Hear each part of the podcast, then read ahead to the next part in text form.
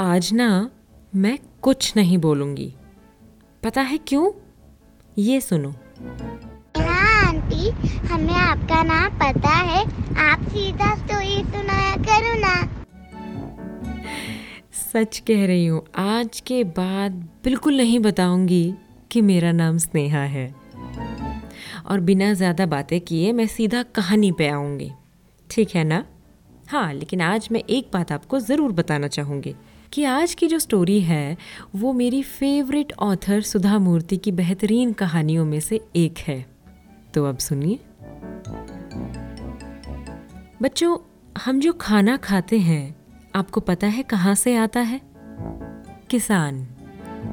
किसान खेती करके जो फ़सल उगाते हैं, उससे बनता है हमारा खाना। लेकिन हमें अन्न देने वाला किसान गरीबी में जीता है। ऐसा नहीं कि सब किसान गरीब होते हैं। कुछ ऐसे भी होते हैं जिनके पास बहुत ज़मीन होती है, लेकिन ऐसे किसान बहुत कम होते हैं। पर मैं एक ऐसी किसान को जानती हूँ जो ज़्यादा टाइम तक गरीब नहीं रही, सिर्फ़ अपने दिमाग की वजह से। नाम था उसका कावेरी। कावेरी के पास एक छोटा सा सूखी, सख्त ज़मीन का टुकड़ा था। उसका पति कोई काम नहीं करता था। बस दिन भर घर में बैठकर आराम फरमाता था। सारा काम कावेरी को ही करना पड़ता था। बड़ी मेहनत से खुदाई करके बीज बोकर वो जैसे तैसे गुजारा कर रही थी। एक दिन जब वो उस सख्त ज़मीन को खोदने की कोशिश कर रही थी, तभी एक लंबा सा बड़ी बड़ी मूछों वाला आदमी वहाँ आया। वो एक चोर था। लेकिन कावेरी को कहाँ पता था? कावेरी की ज़मीन गाँव के मंदिर से बिल्कुल सटी हुई थी। उसके बिल्कुल बाजू में थी। और चोर को मंदिर में चढ़ाए हुए सोने के सिक्के चुराने थे। वहाँ चुपके से घुसने का रास्ता कावेरी की ज़मीन से जाता था। वो चोर कावेरी के खेत से एक छोटी सी सुरंग बनाकर मंदिर में घुसना चाहता था। उसने कावेरी के पास आकर कहा बहन, तुम क्यों इतनी मेहनत करके इस सूखी, बेजान ज़मीन को खोद रही हो? इसमें कुछ नहीं उगने वाला। तुम ये ज़मीन मुझे क्यों नहीं बेच देती हो? मैं तुम्हें हज़ार रुपए दूँगा।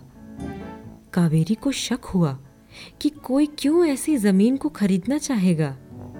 ज़रूर कोई गड़बड़ है, पर कावेरी ने कोई जवाब नहीं दिया। तो चोर ने फिर कहा अच्छा दो हज़ार दो हज़ार ले लो। कावेरी ने फिर से कोई जवाब नहीं दिया। चोर ने परेशान होकर कहा अच्छा पाँच हज़ार पाँच हज़ार ले लो और ये ज़मीन मुझे दे दो। कावेरी ने उसे चुप कराने के लिए ऐसे ही एक कहानी बना डाली। वो बोली, भैया, ये ज़मीन मेरे पुरखों की है। मुझे अभी अभी पता चला कि हम पहले इतने गरीब नहीं थे। मेरे किसी दादा परदादा ने चोरों से बचाने के लिए खजाना यहाँ इस ज़मीन में छुपा दिया। मैं तो बस उसे ढूँढने के लिए खोद रही हूँ। चोर की आँखें चमक गई। उसने सोचा, कितनी बेवकूफ़ है ये।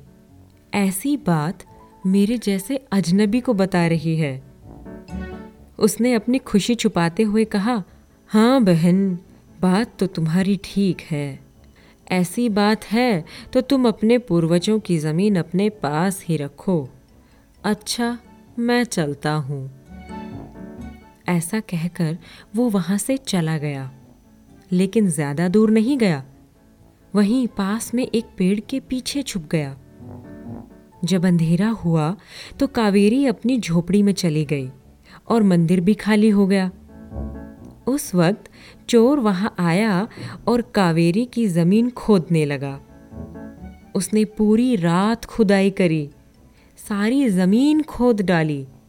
सुबह हो गई पर खजाना नहीं मिला। उसे लगा कावेरी ने उसे बुद्धू बनाया है, पर उस वक्त वहाँ से भागने के सिवाय कोई और रास्ता भी नहीं था। कावेरी ने जैसा सोचा था, चोर ने वैसा ही किया। उस खुदी हुई ज़मीन में बस अब कावेरी को बीज डालने थे। अच्छी फ़सल हुई तो कावेरी ने जो पैसे मिले, उसमें से थोड़े से पैसों के कुछ गहने ले लिए। कुछ समय बाद वो चोर फिर से गाँव में आया। इस बार भेस बदलकर, मूछे कटवाकर, सर पर पगड़ी पहनकर। बाज़ार में चलते चलते उसे कावेरी दिखी। वो हैरान हो गया कि सादी सी दिखने वाली कावेरी ने गहने पहने हुए थे। उसे लगा कि पक्का कावेरी को खजाना मिल गया। उसने सोचा, खजाना मिला है तो पक्का घर में ही छुपाया होगा। उस रात वो कावेरी के घर एक मुसाफिर बनकर गया। उसने कावेरी के पति से कहा, भाई, मुझे बहुत दूर जाना है, लेकिन मैं थक गया हूँ। और रात भी बहुत हो गई है। क्या आज रात मैं आपके यहाँ सो सकता हूँ? कावेरी की नज़र जब उस पर पड़ी तो कावेरी उसे पहचान गई। उसने अपने पति से ऊँची आवाज़ में कहा, अरे, तुम्हारी काकी ने हमें अपने घर बुलाया है आज रात रुकने के लिए। वो काका नहीं है ना घर में? तो काकी को अकेले डर लगता है। फिर थोड़ा धीरे से बोली खजाने की चिंता मत करना तुम। वो मैंने दीवारों में कहीं कहीं छुपा दिया है। भैया, आप वरांडा में सो जाना। घर हम बंद करके जा रहे हैं, सुबह आएँगे। चोर ने सोचा, कितने बेवकूफ़ हैं। उसके पास पूरी रात थी खजाना ढूँढने के लिए। उसने यहाँ तोड़ा, थोड़ा वहाँ तोड़ा और करते करते सारी दीवारें तोड़ डाली, लेकिन कुछ नहीं मिला। सुबह कावेरी और उसका पति वापस आए तो देखा पूरा घर तहस नहस हो चुका था।